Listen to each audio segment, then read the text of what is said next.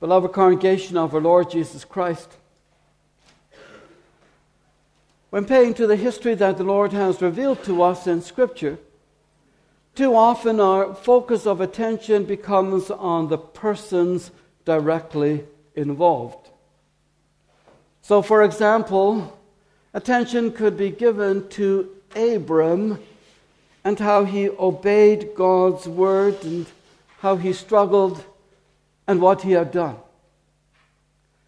In various ways, we can empathize with Abram then and put ourselves somewhat into his shoes.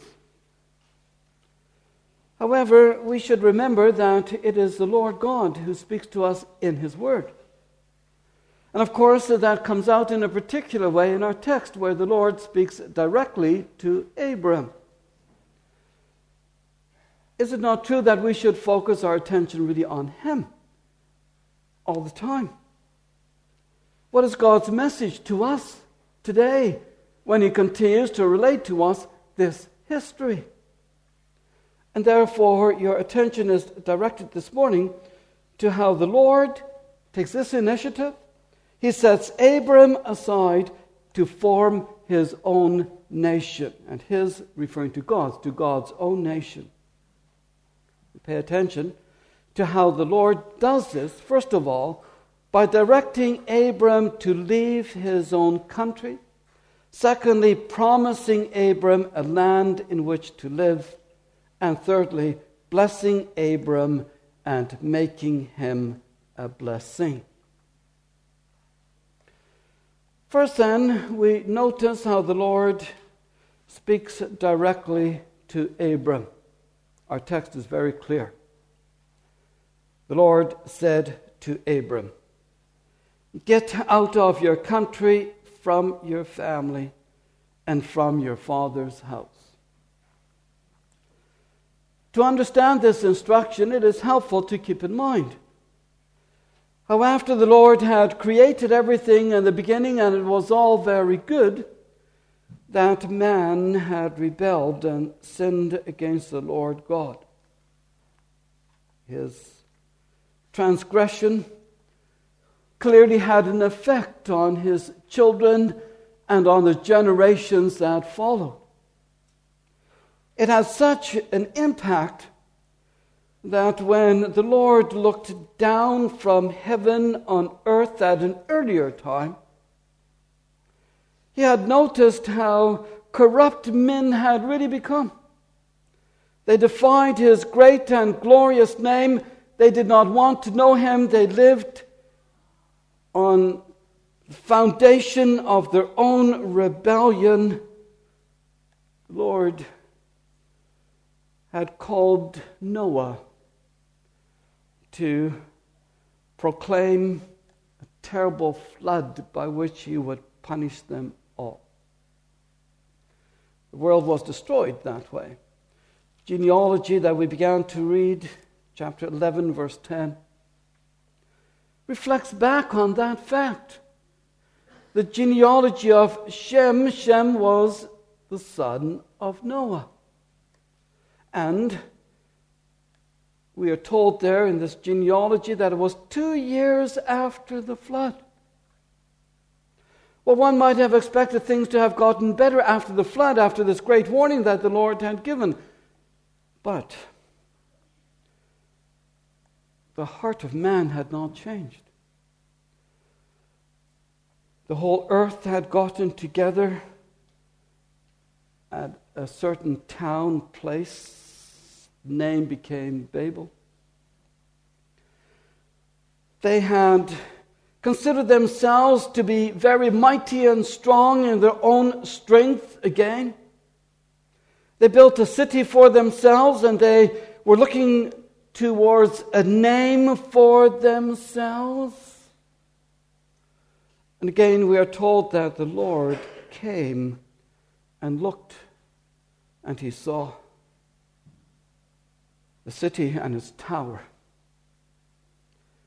He brought confusion to it all by confusing the languages so that men couldn't understand each other anymore. and they were scattered throughout the world. Now, we are again told by our text that the Lord intervened some more. Even though there were different peoples now and different tribes and different languages, as also becomes evident in the genealogy that followed, hardness of heart continued. The turning away from the Lord God became very evident. We're not told so directly in the passage that we have read, but at a later time, when the children of Abram were brought into the promised land through Joshua, chapter 24, near the end of Joshua's life, Joshua reminded them what the Lord God had done.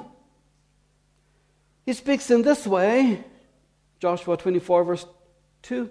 And Joshua said to all the people, "Thus says the Lord God of Israel, your fathers, including Terah, the father of Abraham, the father of Nahor, dwelt on the other side of the river in old times, and they served other gods." And that's what they did. They served other gods. Well, how did they serve other gods? Still later on, the letter to the Romans, we are told how the Lord in His great mercy had set aside a people for Himself, the children of Israel. But in the meantime, that His wrath was kindled against the Gentiles, and that they went from unrighteousness to unrighteousness. In doing so, they exchanged the knowledge of the true living God for the worship of creatures, instead of worshiping the Lord God. From that it appears that these people, through the generations, did know about the Lord God, but they undermined who He really is. And instead of focusing who the Lord God is, their focus came much more on the things that they could see and touch and somehow explain in their own wisdom or speculate about. They could look at the sun and the moon and the stars. They could count the time, the hours and the days, and reckon with the seasons, time of planting and harvesting. And more they put their confidence in these things, rather in Him who had created everything, rather than the God who had spoken, rather than the God who had punished the world in the days of Noah. They focused on things that they could see and handle and touch. Begin to worship the sun, the moon, the ocean, its power, the wind. They prayed to them. They tried to convince them to come at the right time. And they thought that somehow they could handle this work of God's creation, manipulating it themselves in the way in which they wanted to do so. Became idolatry. It is not until later on in Scripture, the context of Jacob and his wives, that we read of an idol that had been made and lost, showing that men started to make images in that way. And that is implied in the words of Joshua. That is how the entire world had become. Keep in mind also how when the Lord had created everything in the beginning and Adam and Eve, He had directed them to live in the midst of this world to praise and honor of His great and holy name. He put them in a garden, got them to till it. And they were to do so as the image of God himself in a righteous and holy way. All this was obviously being neglected and forgotten. The Lord had destroyed the world, but saved Noah and his family. The sinful heart and broken inclination had remained. Now the Lord again intervenes after all these generations. He intervenes because he reckoned that it did not go in the right way. He himself comes there to put a stop to it, to make a change. Intervenes directly, speaking to Abram. At the time, there still appears to be some knowledge of the Lord and some remnant concerning who he really is. Later on, chapter 15, we are told how the Lord had spoken to Abram about the land that he would inherit. He said, "Not in your day, because the wickedness of the Amorites is not yet complete." Chapter 15, verse 16, the iniquity of the Amorites is not yet full. So there was still some knowledge concerning God. We're also later told in the history of Abram's life that he met a high priest, Melchizedek, who was priest of the Most High God. He was also king, showing that there were still remnants of the knowledge of the Lord God. Some who have done some examination of the genealogy of Abram that we have read suggest that Shem, who became 500 years old, may still have been alive when Abram was born. He certainly would have still known about the flood and how the Lord had saved him and his father from the flood. Even though there was this knowledge, it was clearly being abandoned everywhere. And it almost appeared as if another flood had become necessary already. The Lord now intervenes in a different way. He now intervenes by speaking to Abram and telling him to get away out of your country, away from your family, away from your father's house. The implication is that, Abram, I'm going to set you aside. Remains important for us to keep in mind that it is the Lord who took this initiative. For from hindsight, we may recognize that there would have been no such Abram as we know today unless the Lord had intervened in this way. It is the Lord God himself who made Abram to be who he is, Abram. Yes, from hindsight we may even add that it is the Lord who put it in the heart of Abram to hear and heed his word.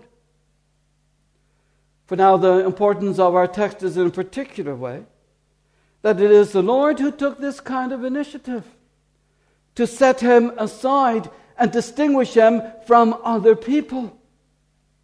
For when we hear how the Lord has spoken here, does it not remind us of how when Adam and Eve had eaten the forbidden fruit, he had addressed the serpent and told him that he would establish enmity between your seed and the seed of the woman? He himself would establish that enmity. It is like a declaration of war. When the Lord reminds us of how he had spoken to Abram in this way, should we not continue to take it to heart that the Lord has established a separate, distinct people for himself? Later on, the Lord, through the Apostle Paul, for example, in the letter to the Galatians, not only there, but in the letter to the Galatians, chapter 3, speaks of how he has granted us the blessing of Abraham, who had believed in the word that the Lord had spoken. He grants that we may become children of Abram when embracing God's word and listening to it and submitting to it. There we are assured that the Lord, foreseeing that he would justify the Gentiles, had in this way already preached the gospel to Abram. We're told there that Abram believed God, and it was counted to him for righteousness.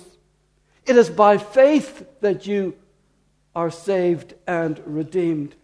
That is a particular point that is made there, faith. Faith by hearing what God says, embracing that message, and accepting it, living it. Well, that message, God already spoke at that time to Abram. He spoke that word to Abram as the God who made a special bond with him. We can say that already here, even though that comes out more so further, when the Lord further on speaks of how he will make a covenant with Abram. But here we notice in our text that we are specifically told it is the Lord who had said this. The Lord, that is his covenant name. So we may see that bond already foreshadowed here. And from hindsight, we may certainly say that this is what the Lord was doing, making a special relation with Abram and setting him aside from all the other families of the earth, distinguishing him. Not only him, but also his children along with him and after him. The Lord will establish a people, a nation of his own particular people.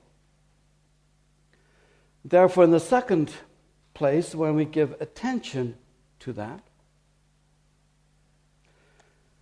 we notice that the Lord immediately promises a place for Abram to live. He will not let Abram forever wander around with no home or place at all. Problem has become that, generally speaking, like at the Tower of Babel, the earth has fallen into the hands of wicked and rebellious men. And instead of living to the honor and praise of the Lord God like he had directed Adam and Eve in the beginning, they all lived in their own way and followed the desires of their own hearts. By promising a land, the Lord says to Abram, I will give you a place. I will give you room where you are able to live as my people and children. At times we reflect on how different people live in different ways, and we speak about different cultures that they reflect different cultures and languages. Somewhat the language and culture becomes combined as well, because the language reflects the thinking of people too. What the Lord says here to Abram is that he will give him a place where they may reflect his honor, his glory, his name, where a culture can be established that is focused on him, the Lord God. We should never forget that if the Lord had not spoken to Abram in this way, there would never have been an Israel. There never would have been a Jerusalem like we know from history. It also shows how the Lord himself came here to earth and involves mankind with his plan for redemption. The Lord did not abandon the work of his hands, but he upheld it and continues to uphold it till today. Even though the land that the Lord had given to Abram, after Christ has come, one might say has been abandoned, because the Lord now gathers his people from every tribe and tongue and nation. And among the nations, he gives them a place to serve him. But initially, he did so in a particular place, so that the message of salvation could shine through. Continue to read through Scripture and its history. Remains a very sad history of disobedience and a turning away from the Lord God. A history where the Lord more than once intervened by way of punishment and calling to return. But through this all, his reputation continues to shine through. That is how we are to read God's Word, continuing to read it that way. The Lord now spoke to Abram. As a matter of fact, the book of Genesis is set up as various genealogies. This is a genealogy of Adam, we are told near the beginning. The genealogy of Noah, the genealogy of Abram, the genealogy of Jacob, and so forth. The Lord setting aside a nation, a people, and giving them a place where they may live as his own children. Later, when the Lord granted this blessing to the children of Abram, he gave them each their own inheritance, so that there they may indeed live as his people, to the praise of his holy name.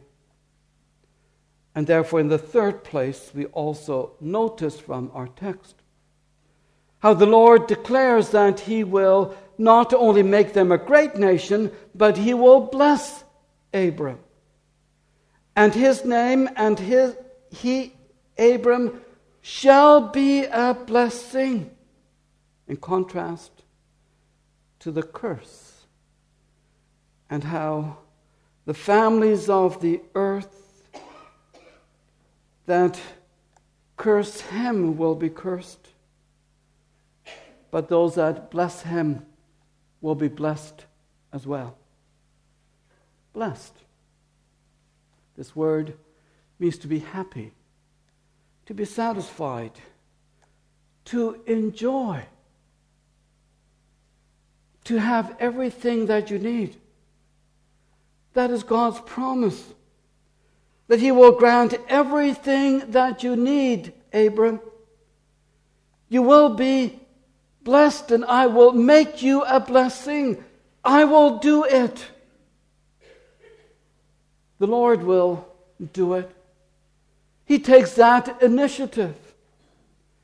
And certainly today, from hindsight, we may know the way in which the Lord has accomplished it. Through the generations of Abram, by granting him a son, David, granting him a son who is God's own son, Christ Jesus.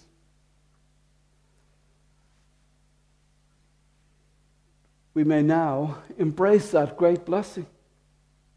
And indeed, it is through him, through this grandson of Abram, that we may know ourselves to be blessed. Christ, our Redeemer and Savior. The Lord in his great mercy grants that we too, Gentiles according to the flesh, may be included among his people. The Lord continues to speak to us through this word here. and the history of how he has spoken to Abram so that we keep it in mind. How he has set Abram aside from those who defy his great and glorious name. How he had made this promise to Abram and his children. A promise that is confirmed to us today. You can witness it by baptism. The Lord grants the blessing of forgiveness and eternal life. The promise of even a better inheritance. A restored heaven and earth in which we may live with our Redeemer as our King. When considering how the Lord continues to work out what He began to do here at this point of time, how thankful we must really be. And indeed, we then recognize so much more clearly how our focus is to be on the Lord God. Too often we are inclined to look at how men have done things. What did Abram do? What did Moses do? What did Hannah do? What did the men in Scripture do? What did Mary, from whom the Christ was born, do? But really, where should our focus be? On the Lord God. The Lord said to Abram, "Get out of your country." The Lord continues to speak to the children of Abram in this way. You may be grafted in as children of Abram through faith. The Lord distinguishes you from the wicked of this world. Yes, if there's opportune time, we may call the wicked to repentance and to the great blessing. But at the same time, that distinction does remain. In the visions in Revelation, it also becomes very clear distinction between those who have the name of Christ written on their foreheads, those who are redeemed by Him, in contrast to those who have the number of the beast. There too, we are told of another Babel or Babylon, the city of the wicked that will be destroyed. The Lord has set you aside, beloved. The Lord has continued His redemptive work throughout the ages. And even though today, because of increased turning away from the Lord God and blasphemy of His name, defiance of His commandments, His work at times might be difficult to see. Difficult to see also because of unfaithfulness among the Lord's people and among His children, us. The Lord has spoken in this way, and He will complete that, what He began to do in the days of Abram. He will grant restoration. He has spoken like He spoke to Abram. Get out of your country. May we not say likewise, get out of from among the wicked of this age, and do not be partakers with them. Rather, serve the Lord. Listen to His voice. Embrace His promise of forgiveness and eternal life. Live as His children more and more. Embrace the great privilege of belonging to Him, those whom He has redeemed. Amen.